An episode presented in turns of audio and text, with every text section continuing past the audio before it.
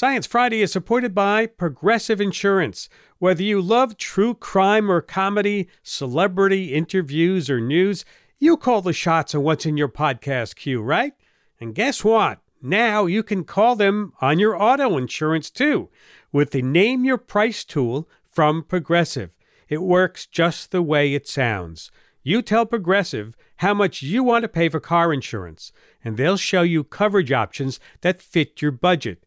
Get your quote today at progressive.com to join the over 28 million drivers who trust Progressive. Progressive Casualty Insurance Company and affiliates. Price and coverage match limited by state law. Listener supported. WNYC Studios. This is Science Friday. I'm Charles Bergquist. And I'm Flora Lichtman. Last week on the show, we talked about how pharma companies are using artificial intelligence to speed up the drug research and development pipeline.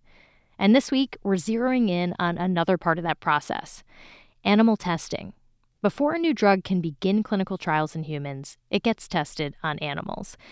But things are changing. Late last year, Congress passed the FDA Modernization Act 2.0, which cleared the way for new drugs to skip animal testing. But can we expect to phase out animal testing altogether? And what technologies might make that possible? To help us answer those questions and more is my guest, Dr. Thomas Hartung, director of the Johns Hopkins Center for Alternatives to Animal Testing, based in Baltimore, Maryland. Dr. Hartung, welcome to Science Friday. Thanks for having me. Okay, so what is driving this push to phase out animal testing for drugs? Is this about ethical concerns or for scientific or for safety reasons? It is for all of these and uh, also for economical reasons. You have to imagine we are not 70 kilogram rats. A lot of wrong decisions have been based on, on, on this wrong assumption. Pharma companies fail in 95% of the, the cases they get something into humans. They fail in 95% of the cases. Yeah, that's the failure rate of clinical trials. Wow. And if we have anything which is more relevant to humans, which makes them spend their money on better drugs, they want to go for it. Even though we have learned the hard way for drugs like Alzheimer that very often our animal models have been so misleading. We could cure tons of animals, but uh, we cannot cure patients. So we need something that approximates humans better than animals. Is that the idea? That's exactly the point. And, and this was theory until most recently when stem cell technologies really allowed us to produce human relevant models. So let's talk about some of these alternative approaches to animals. I know you work on organoids. What what is an organoid? An organoid is a structure which has organ like properties and it is self developing out of stem cells. A human stem cells. A human stem cell, yes. It is only since 2006, so for, by scientific measures, it is really very recent that we do have ethically not problematic stem cells from humans. Uh, because Yamanaka developed a technology to take some skin cells and reprogram them and make them like an embryonic stem cell. And so you can use these to, to make tiny organs? Exactly. So in our case, for example, we are producing brain organoids um, so we're able to produce thousands of tiny, tiny little balls. They're just as big as uh, the pin of a needle. And uh, then we can use these and run our experiments as if it was a piece of human brain. Do they do they look like tiny brains? Like if I were to look at it under the microscope, would it be like a microscopic version of, of a brain? No, not at all. They, they look like a basketball, I would say. They're just perfectly round, bit of a rough surface. Do they match the architecture of the brain in any way? To some extent. Uh, we find, first of all, all of the cells of the brain, which is already a big one, mm. because uh, cultures in the past uh, had typically just the neurons, but 50% of the brain is actually helper cells, which is very important. They form circuits, so the cells are talking to each other, like the brain cells do. But also, these helper cells are starting to wrap themselves around the long tubes which are coming out of these neurons, which are connecting them. We call this myelin, and this is a very, very important feature of the brain, makes it 100 times faster. Wow, that is amazing. I've also heard about organs on a chip. Is that similar or are they different? Yeah, and, and, the chip is not a chip to snack on. it is a, uh, this refers to systems where you can uh, perfuse, which means to get liquid like blood th- flowing through the organ. We can pump liquids through these systems, and by doing so, we can get them larger. They are much better maintained. They get their oxygen, they get their sugar, and whatever they need. So these systems are highly engineered, very small, like a computer chip. And this allows us to really assemble even combinations of different organs. We are talking now for human on chip systems or multi organ on chip systems. Oh, wow. So you can link the chips together, like you could link the, the brain to the lungs to the heart kind of thing? Exactly. There's uh, there's some people who have developed plug and play type of uh, systems where you can really say, "Oh, for this experiment, I need a liver and a heart." Yeah, perhaps a brain would not bad, be bad. And so it's uh, uh, it is fantastic how this disruptive technology has been developing over the last decade. What part of the drug testing process do you think that these organoids or organs on a chip? Where do you think they could be most effective in the drug testing process? Where do you think they would outperform animals? I think they are outperforming them instantly because they are human. You have to understand that half of the drugs which come to the market nowadays are actually human proteins or antibodies against human proteins. Mm. Um, testing them in animals is mostly useless. Sometimes they work in some uh, monkeys. This holds both for safety. Um, this is one of the important things. We want to know that the drug is safe before we go into humans, but also for efficacy. It's, is it really helping? Is it curing a disease? Are they cheaper than animals to make? On the long term, absolutely. So let's say our brain organoids, for example, they are less than a dollar a piece compared to a rat, which is $30 plus. But this is not really relevant. If you develop a drug, this is $2.4 billion before you get to the market. Yeah? and this does not matter whether you have uh, an additional animal experiment or not. It's important that you put your money on the right thing. Uh, so you're saying it's peanuts that the difference between the cost. It's it's whether you can avoid failing. That's exactly it. Uh, it is all uh, an economical thing and timing. Animal tests can take enormously long. So, for example, if you would like to know whether something is producing cancer, it takes you five years to have the result.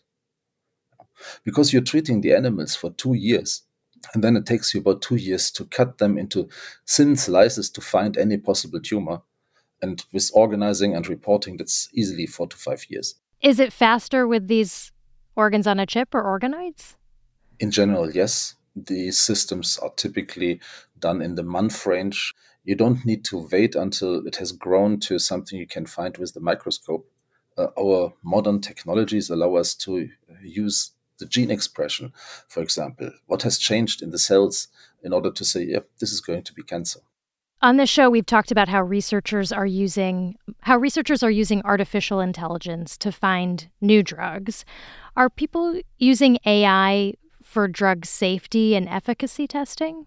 Yeah, the AI for safety is actually uh, exactly my own background. For efficacy, it is really about generating ideas, finding things which we might not have thought about. And that's where artificial intelligence is helpful at the moment. About 40% of the drugs which are under development at the moment have been designed with some AI. For safety, it is fascinating that AI can help us to mine all of the existing information which means very often it can find nothing on the substance itself. That's a new chemical often, but it finds something on things which look pretty similar.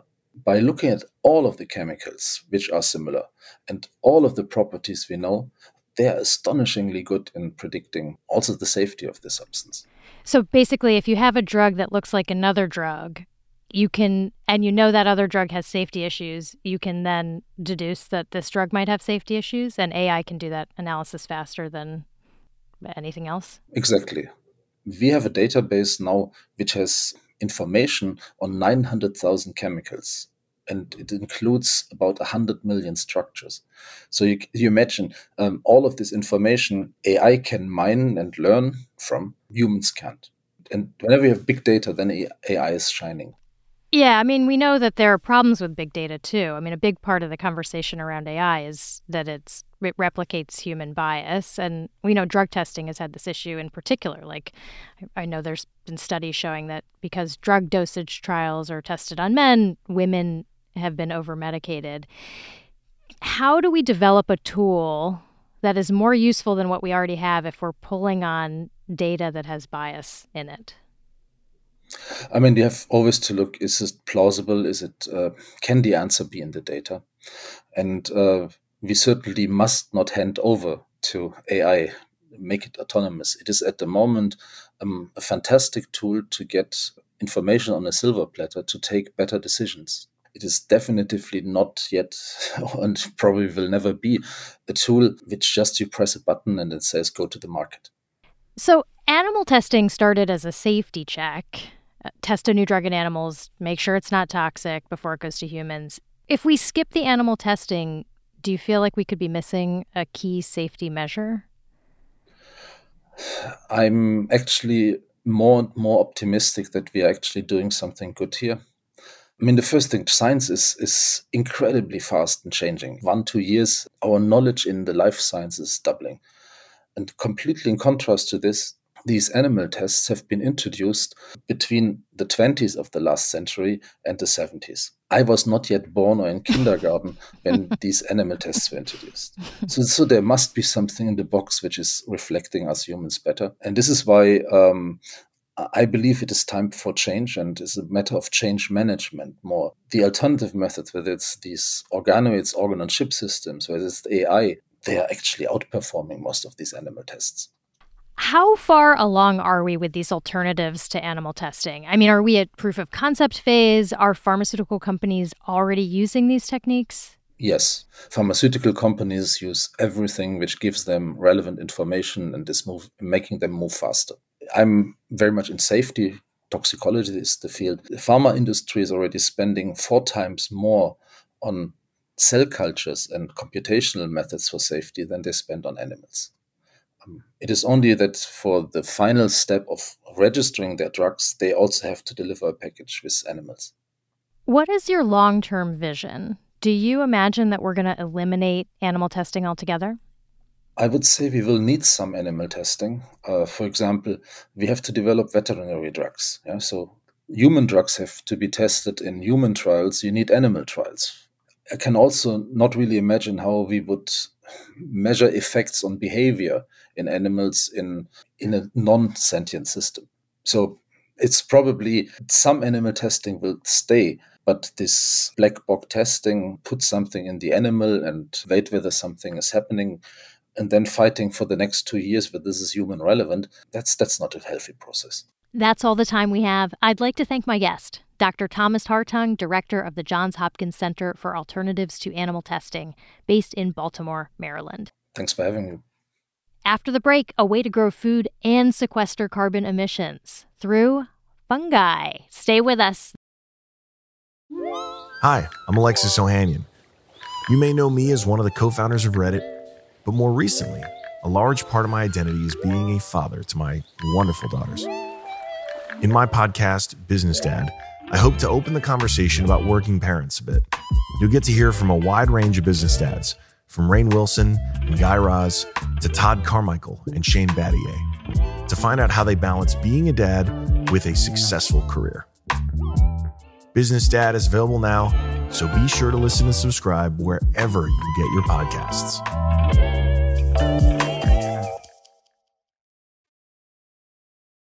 This is Science Friday. I'm Charles Bergquist. This week, another report from the IPCC, the Intergovernmental Panel on Climate Change, brought dire warnings about our planet's climate future and warnings that drastic action is needed now to avoid catastrophe. One action the report recommends is an overhaul of our food production systems. Writing in the Proceedings of the National Academy of Sciences, researchers suggest one way of sequestering CO2 is cultivating certain kinds of edible mushrooms. Dr. Paul Thomas is one of the authors of that report. He's research director at the company Mycorrhizal Systems. They help farmers grow truffles, and an honorary professor in the University of Stirling's Faculty of Natural Sciences in the UK. Welcome to Science Friday. Uh, thank you, Charles. Thank you for having me. So, I've seen commercial mushroom farms, especially for things like the standard white button mushrooms that you find in supermarkets, but that's not what we're talking about here. Yeah, absolutely. So those uh, mushrooms that you see in the supermarket, they're what we call uh, saprotrophic mushrooms. So they grow off a degrading plant matter. So they're quite often grown indoors on plant matter, and, and actually they use a lot of peat as well in in the production of those mushrooms. So they grow in a in a very different way to the ones that we're proposing. So the ones that we're talking about now are these kinds of fungi that people might have encountered before if they're not a forest forager of some kind. Yeah, so these kind of mushrooms actually, there are some species which they may have encountered in restaurants or on supermarket shelves. They include things like chanterelles or porcini or king boletes. Um, though those are all in this same category of fungi, but normally they're not ones that you often find, you know, on, on supermarket shelves. They're often in the restaurant or, or more specialist places. As you mentioned, there are types of fungi that live on rotting wood, and you can even buy those uh, kit logs inoculated with spores if you want to do that at home. But the ones we're talking about, these are somehow living with the trees in a symbiotic relationship. Yeah, absolutely. So they're what we call uh, mycorrhizal mushrooms. And what that means is they grow in yeah in symbiosis in partnership with a plant host and for this group of fungi we're focusing on here they grow with uh, woody plants and what they do is they cover the root system of the tree and they form an association with that tree called the mycorrhiza and it's basically to facilitate the transfer of nutrients and resources. And it creates a big surface area to do that. So, like our lungs have a very big surface area for gas exchange. Uh, for the fungi, they create a very big surface area interaction with the tree. So they can provide the tree with nutrients. And in return, the tree sends the fungus sugars because the fungus can't access sugars on its own. So there, there's this trade of resources and uh, they help the tree to grow. The tree helps the fungus to grow. And, and yeah, it's a completely symbiotic association you have a company that helps people to set up their own truffle farms. So you have a vested interest in this idea of trees and fungus. Are there places that are already doing this beyond truffles, other types of fungus? So I, I, absolutely started with truffles because I became obsessed with the research and the science. I just thought it was mind boggling. And we're looking at applying that technology now elsewhere to use it for other challenges. This kind of technology is being used by a number of researchers. So there are a few groups working on this. It's very small. That there's a handful of people worldwide who are really focusing on it. And most of the progress has been made with a group called uh, Lactarius, so the genus Lactarius. And they produce a mushroom called the delicious milkcap um, Lactarius deliciosa, which has got a great name and obviously hints towards that it's a, you know quite a palatable species. But it's one that uh, we can produce, so we can get the mycorrhiza going on the root system, and it will produce fruiting bodies. Sometimes as quick as just eighteen months. Uh, but what we're looking at doing to follow on with this project, we want to screen a large number of species and get many species which will grow in different uh, bioclimatic conditions. What are the mechanics here? How do you plant the fungus, so to speak? Yeah, so it's different for different species. So some of these mycorrhizal fungi, it's very hard for us to get them to associate with a tree. And there's a role for different bacteria and probably also different fungi in some cases, which all need to be there to form that association. For some of the others, we can use spores. So you can use the cap of the mushroom, grind it up, introduce it to the root system. And then for so- others, like this Lactarius species I mentioned, spores don't work for some reason we don't fully understand. So we have to take a piece of the fruiting body and grow it on agar in the lab. So we grow it in petri dishes. And then when that fungus is growing healthily and happily, we put it in close proximity to the root system of the tree under sterile conditions. And then it forms this mycorrhiza. And in the case of that species, actually, it's this beautiful orange mycorrhiza. And then we can plant that into the field to produce these mushrooms. I'm trying to get a sense of scale here. How much edible fungus can one tree produce? There's been very few trials done on this, and the trials that have been done, the production figures roundabout on a hectare basis, which is 100 meters by 100 meters, or 2.47 acres, if you work in acres, produces about 1,000 kilos to 3,000 kilos, seems to be about the productive range but that's very small data set and i'm sure you know with different species and different techniques we can produce more than that. But we did our analysis based on the lower end of that spectrum based on producing a thousand kilos per year per hectare. So it's so it's very small volume for the land use area. But even so if we combined it with current forestry activity uh, that's occurred over the past 10 years globally that would be enough to produce enough food output to support 18.9 million people uh, annually, which is huge. And for China alone, that would be 4.6 million people annually. So it's the idea is to use current forestry activities, inoculate the trees with this mushroom, so we're not taking up more land area for food production. Uh, and it also opens up more land area that we can reforest with trees while still getting a, a, a food output from that land.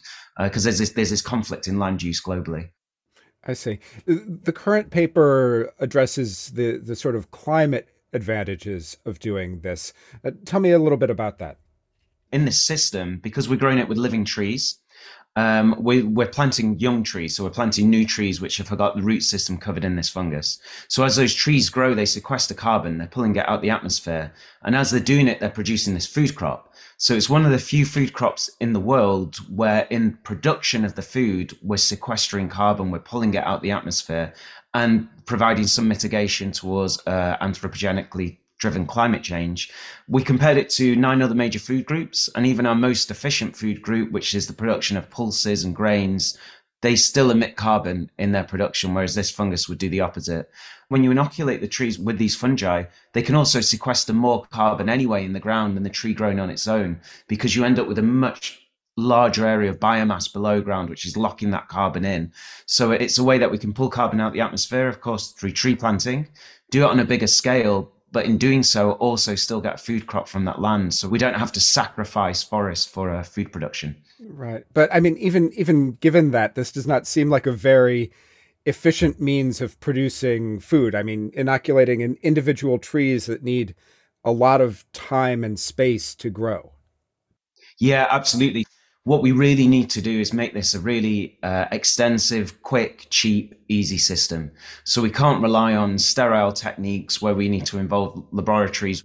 Our idea is to slot into current forestry activity. So we can inoculate trees very cheaply, very quickly, and cheap is, the key word really. You know, it needs to be very cheap per unit basis. So we can do this on a large scale uh, over a large large area. And then in terms of land use, it is relatively inefficient. It's more efficient than extensive beef production, but that's quite an inefficient use of land anyway. Um, so it is relatively land inefficient, but it has all these associated benefits, all the conservation, biodiversity benefits we get with tree planting. You can have a timber crop at the end of the day, and of course the carbon sequestration. So we should view it in terms of this plethora of benefits, not just how much food is produced per meter square. Mm. How much carbon dioxide are we talking about when we're talking about the, the climate benefits here? So um, what we did is we looked at all forested areas in the world, really. So all different uh, areas from the subtropics to the tropics to boreal areas, and we looked at different land uses. So whether it's primary forest, secondary forest, or planted forest. And the greatest potential is probably in boreal regions where you can lock up maybe 12 tons uh, of carbon per hectare per year, which is relatively high. And then actually in the tropics, we showed that in some tropical regions, it, it could lead to an emission. So it might not have the same benefit. Um, the caveat to that is the data we used from it was from 637,000 satellite and light form data points. And what they do is they look at aerial images and they work out the carbon flux of these systems. And in the tropical regions, we were showing a net uh, emission of carbon, but probably because there was so much deforestation in those regions that it was showing an emission overall. So it's slightly complicated by the data set, but for sure, different environments have different carbon sequestration potential from from 12 tons a hectare uh, downwards. Mm-hmm. So we've been talking about this as one way of reducing a carbon impact, but how is climate change affecting fungi overall? Like all biological systems, it's it's a mixed story. So we see in Europe, for example, if we look at truffles, because I've I've done a lot of work on climate change and truffles. This year, um, Hungary, so Hungary produces a lot of truffles, typically produces about 80 tons a year. Their production this year was almost nothing because of the extreme heat events in Europe. And we're seeing this, this trend towards declining production because of increasing heat and increasing drought in Europe. A number of years ago, we published a paper predicting this was going to happen. And the extent to which it would happen, and it, it's happening now. So there are a number of species are very vulnerable. Of course, it also means that other species can grow in areas they couldn't previously, you know, because the climate's got slightly milder, so they can exist in that in that climate now. And that's that's been the case in the UK, where we can grow Mediterranean species now, which we couldn't have done before the Industrial Revolution. So there's the, there's this change in boundaries, and there's this vulnerability, but we're in for some big challenges. I think some big challenges. Mm-hmm. You, call the specific uh, species that that you're looking at the the delicioso. Are they particularly delicious? Yeah, they're great. They're great. I really like them. And there's a related species actually that grows in the US, which is bright blue, which is even cooler, Lactarius indigo. And we did a, a paper on that a couple of years ago. But they're, they're really good, tasty mushrooms. Yeah, they're delicious. Everyone should be eating them. Hopefully, we'll get there. Yeah. Dr. Paul Thomas is research director at the company Mycorrhizal Systems and an honorary professor in the University of Stirling's Faculty of Natural Sciences in the UK. Thanks so much for talking with me today. Thank you. It's been a pleasure. Thank you. You're listening to Science Friday from WNYC Studios. So, Flora, we've talked about how fungi could help with planetary problems, but this next story is about what happens when a fungus itself becomes the problem, not in a the last of us sense, but in a way that could actually destroy a town. Yes, this one doesn't go down as easy. A Tennessee town near the Jack Daniels whiskey distillery is awash in a fungus that coats trees, houses, stop signs, you name it. It is appropriately called whiskey fungus. Uh, uh, so I'm pro whiskey, but a town destroying fungus fueled by whiskey, it's a little hard to swallow. I spoke to Dr. James A. Scott, a professor at the University of Toronto, who solved the mystery of where this fungus sits on the fungal family tree. And he slung me all the neat details on whiskey fungus and its booze fueled superpower. Well, tell me about this fungus. First of all, what is it feeding on? So, the, the fungus can feed on ethanol, as you'd expect from the habitat that it lives in, but uh, equally, you can grow it in the laboratory in the absence of ethanol, and probably in nature, it also grows in the absence of ethanol.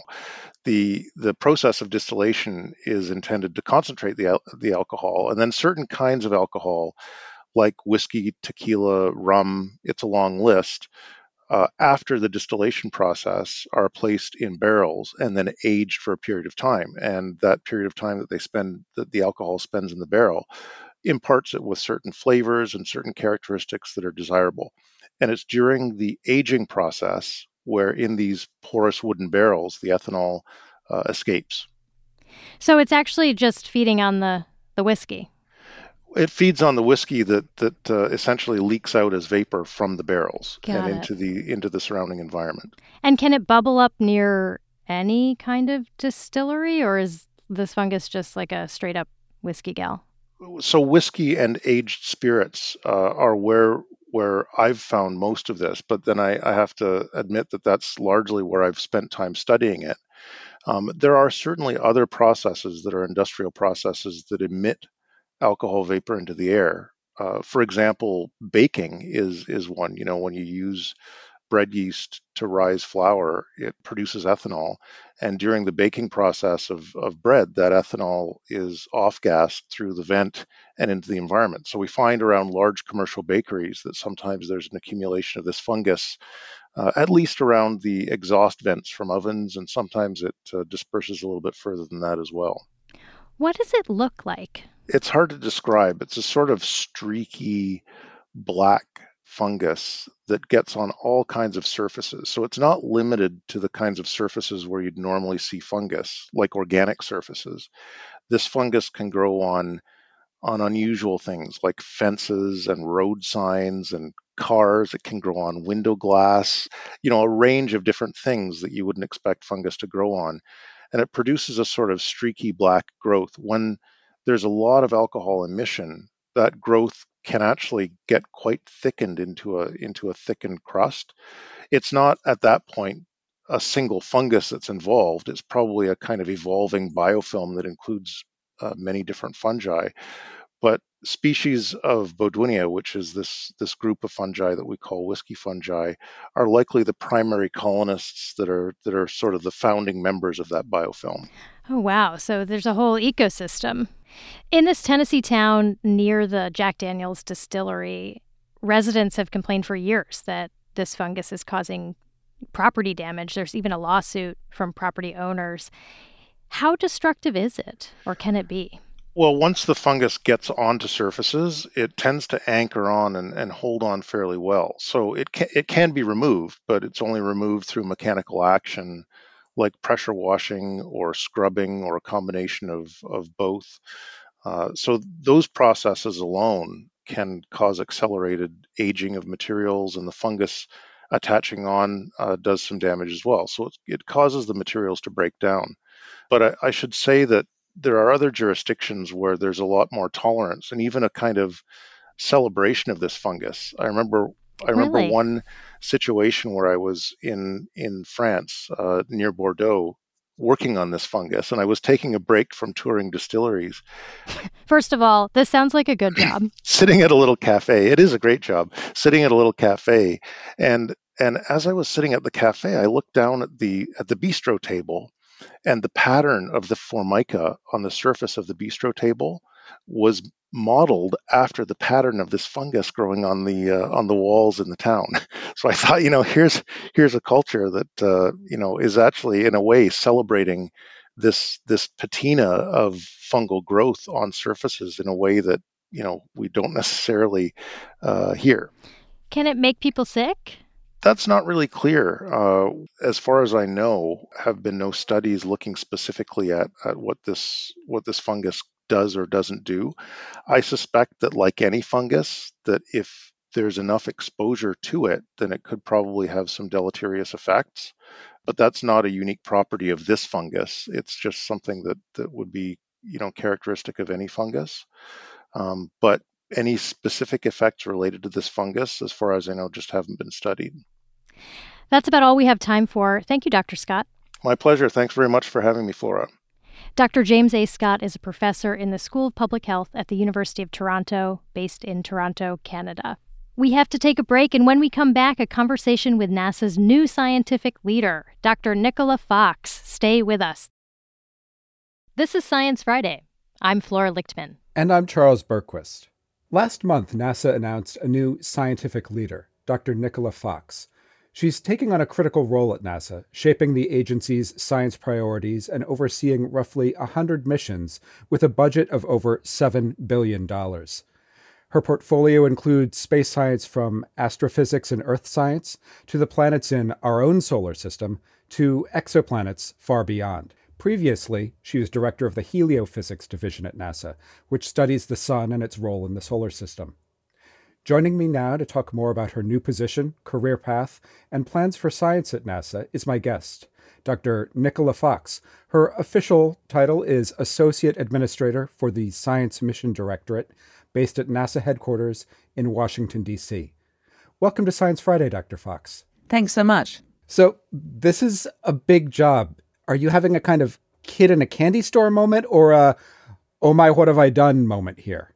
Um, a little bit of both, I think. Definitely kid in a candy store because, you know, when you I think the first time I gave a talk, and instead of just having the heliophysics fleet, I had the entire science mission directorate fleet. You know, all of those missions that you were just talking about around all of the different areas, and uh, that was that was a oh golly, look at look at all the things that that I have to worry about, to manage, to to enjoy. And then there's also the good grief, what have I done? Uh, moments too, when I described it as, you know, when Wiley Coyote's running along and Roadrunner holds up a sign that says turn back and then he keeps going and she turned back and then he's off the cliff and falling. I'm, uh, there was a moment where I kind of felt like I'm off the cliff. Uh, but, but I quickly scrambled back on. But it is, as you say, it's a very big job and there's so many different aspects to it. And, you know, and I really do feel that I am responsible for the success of NASA's science program. And so, you know, there is that that kind of, oh, this is this is a huge, huge job. And and um, you know, we all have confidence crises every now and again and think, golly, can I really do it? But you know, I'm sort of taking it one week at a time. And so I'm now in week four and we've had three successful weeks. So, um, you know, I think that's, that's, that's, that's great. And there's always new challenges and new things to do every single day. Right. But you're not new to NASA. But before this, you ran the heliophysics unit, as I mentioned. You oversaw the Parker Solar Probe mission, which touched the outer surface of the sun for the first time. What was the big thing you took away from that experience? So, being with the, the Parker Solar Probe team, which I, I, did before I came to the agency, I was at the Applied Physics Lab, uh, Johns Hopkins Applied Physics Lab, and I was the project scientist for Parker Solar Probe. And that was an amazing, amazing experience. It's an incredible mission, you know, 60 years from uh, initial sort of, oh, that would be good to us actually launching. For me, the thing I learned from, from that one was just the power of working in a really high performing team and just learning to rely on people and learning that, you know, it's okay to ask for help. And, it, you know, there's always someone that's got your back, you know, that kind of feeling. And so when I came to the agency, to the heliophysics division in 2018, I jumped into the middle of a really high performing team, you know, and it was just a pleasure to work alongside them and to lead them and to, you know, really lead the heliophysics division to do great things. Tell me a little bit about your own science interests. What what questions are you really interested in from a scientific perspective? Oh golly, I mean, so many actually. I mean, if I stick with my my sort of training, then you know I'm interested in in the sun, uh, how the sun works, but more importantly, to to my own research was really how that continually streaming solar atmosphere, the solar wind, how that impacts the Earth and and what sort of space weather phenomena it causes. You know, I, my PhD was studying the the aurora, and you know, kind of wh- when the aurora may be formed under conditions that you might not think it would form under. And so, you know, there, there's always part of me that's still still in the oh, we're talking about the aurora. That's great, but you know, we have aurora on other planets. We have solar activity on other stars in other stellar systems, and so I, I think that you know, for stepping into this role, it's really the excitement of how the questions that maybe we ask in heliophysics, how they transfer into the other divisions and, and the sort of synergies of the, the type of science we do. Certainly, you know, you, you can't not look at a James Webb Space Telescope image and not go, wow, you know, and, and just thinking about the fact that we can study our own sun because it's kind of a star in our backyard. And not that it was easy to get to. It took 60 years to develop that technology to get the mission to do that. But we are able to study that star kind of close up. And, you know, what we learn about that star, it's, we say it's an average star, um, which makes it sound like it's nothing to get excited about, but it's a star that, you know, that actually supports life on Earth.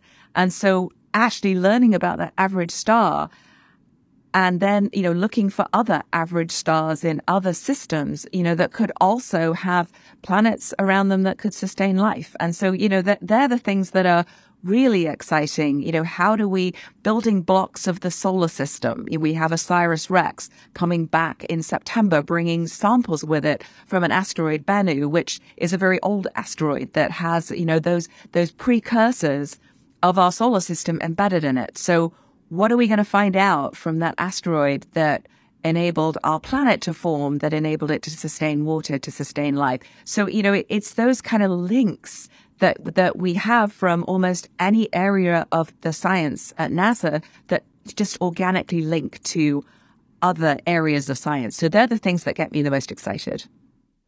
So there are so many of these links and so many questions out there no project is ever going to say, oh, we need less money. We need less telescope time. How do you even start trying to balance them all?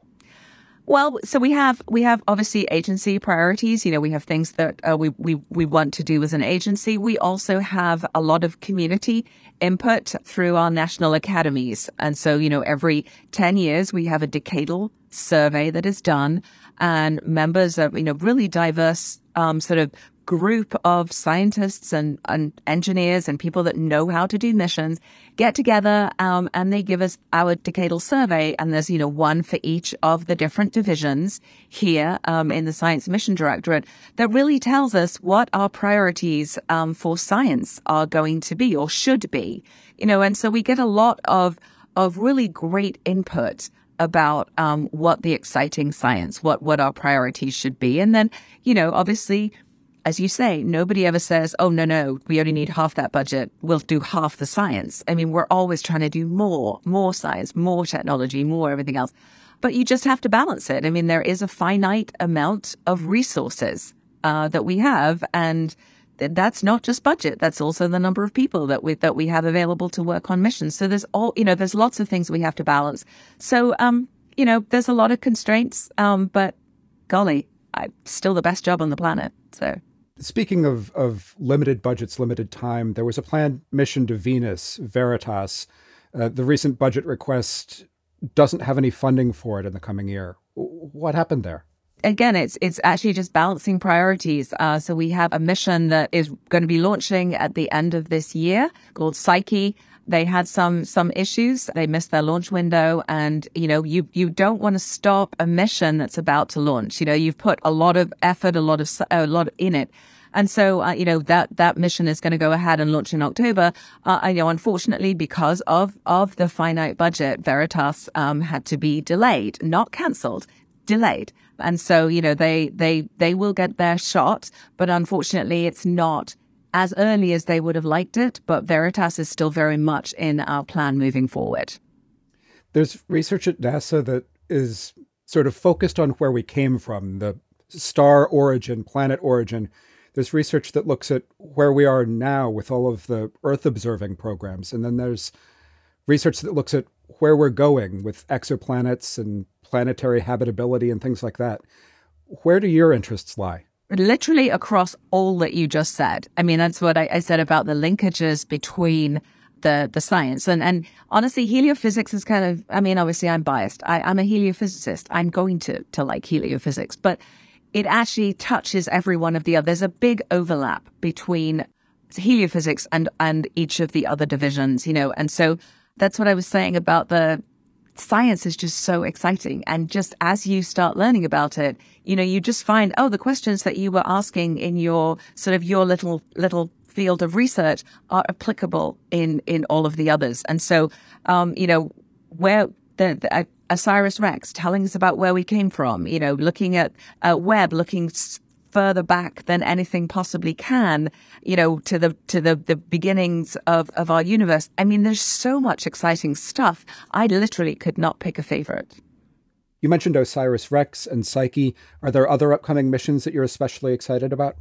Um, I'm excited about just about everything that we have in the portfolio as we start to do the Earth System Observatory really putting all different ways that we're going to be looking at our planet. So how, how we protect planet Earth. We have Tempo coming up that are looking at how pollution sort of evolves over the day and night, looking 24 7, um, looking down at, I think it's got a field of view from like the Gulf of Mexico up to the oil flats of Canada. And it's, it goes from the Atlantic to the Pacific. I mean, I'm just going to shamelessly plug a little mission for heliophysics called AWE, the atmospheric wave experiment. And it's a little instrument and it's going to go on the International Space Station. And that's launching at the end of this year too. You know, we also have a, mission going to Mars called Escapade that is going to look sort of at the, at the solar wind and how it, how it impacted Mars. And actually, you know, we also are kicking off the heliophysics big year, which is we've got eclipses that you're going to be able to see from the US. Uh, later this year, they will have an annular eclipse. So that's when, you know, the moon isn't quite in the right place to block out all of the sun, but you'll see a sort of ring of fire around the sun. Um, if you're going to look at that, you must wear your glasses, must, must, must wear your glasses for that one, eclipse glasses. But then next year in April, we'll have a total solar eclipse, which, um, if anyone saw that in 2017, is just the most amazing experience. So much exciting going on. Just that's just in the next yeah. The plaque on the door says you're in charge of science, but obviously in any government role there there are political considerations here too, right? Um, yes, I mean uh, some of the, the, the really exciting things actually are are you know working with our government friends in the White House and planning out how how just science is going to grow overall. Working with the Office of Science, Technology, and Policy about their priorities and how you know how we can help, how we can actually literally lift science up for everybody. I think is just a, a, it's a great experience to be able to do all this. You're listening to Science Friday from WNYC Studios. In case you're just joining us, I'm speaking with Dr. Nicola Fox, Associate Administrator for the Science Mission Directorate at NASA. Y- you've said in the past that it was sort of a dream to work for NASA. Tell me a little bit about your career path and how you got here. I'd always loved science. Definitely, science was 100% my favorite subject. I, I went to college, studied physics, uh, wasn't didn't didn't really love it when I was at college. Not going to lie, had some some uh, definite sort of imposter syndrome and some issues with physics at first. I went and did a master's in uh, satellite communications and telecommunications, and when I was there doing my master's, I mean, literally every one of my professors said to me, you don't think like an engineer. You think like a scientist. You're worried about, you're not worried about the how, you always want to know why. And you ask, you know, in quotes, the wrong questions. And so I went back to Imperial College in London, is where I did my PhD. I, I also did my first degree there. I went back there and I did space plasma physics PhD and loved it. And, you know, was obviously very excited about my work as, as one is when you're doing a PhD. You think it's the best thing ever. Um, and I was at a meeting in, uh, in Alaska and I was presenting my work and a scientist came over and said, you know, would you be interested in applying for a postdoc at NASA? And, you know, I, mm. I hmm. didn't even know that was a possibility. You know, coming from the UK, it never occurred to me that I actually could go and work for NASA. And so I jumped at the chance, applied for the postdoc, was lucky enough to be awarded it, and um, moved to Goddard Space Flight Center, Greenbelt, Maryland. Uh, I was there for uh, about three years. And then I went up to uh, the Johns Hopkins Applied Physics Lab and worked on a number of different NASA missions, the, the last one being Parker Solar Probe. After that, I came here for heliophysics. Do you have any advice for any young scientists who might want to follow in your footsteps and get that great NASA job? Um, you know, I I think the most important thing is to do what you love. Do whatever's in your heart that's really the most important thing. If you do what you love, you may find that that opportunity opens up for you. And honestly, if you want to work for NASA, there's a, so many different careers and so many different types of jobs that, that are necessary to get missions off the ground or to, to get people to different destinations. And so really, whatever you want to do, there's probably a career path for you at NASA. Aside from the sun, do you have a favorite space object, some planet or galaxy that really speaks to you? Um, I have to say, I've I've I've always just I've always been a sucker for Saturn. I have. It's always been my favorite planet. I, I think it's because it has the rings, but it's it's just always been the one that I, I I love looking at it through the telescopes and and um you know all the the amazing work that's been done you know, with Cassini and just studying uh, Saturn. That, that's that's probably my favorite one. If I had to pick one, I love them all, of course. Do you have a favorite space fact? The thing that makes you just say, wow, that's so cool? So this is going to sound really pathetic if I give you what I the, the thing that honestly I think is so cool, but the fact that you know when we we send missions, we look at the sun, we look, you know we're studying it in all different ways, and then the fact that the sun is a star, and there are you know so many other stars that are like our sun, you know, and so, it, so for me, it's just that feeling that we're in this solar system and, you know, it's great. And we think that's the be all and end all, but we're a little tiny piece in this huge universe, you know, and so we can study everything and, and then how we apply it to other, other places. But just that, that feeling that we, you know, we have this opportunity to study a star up close. We have an opportunity to study planets.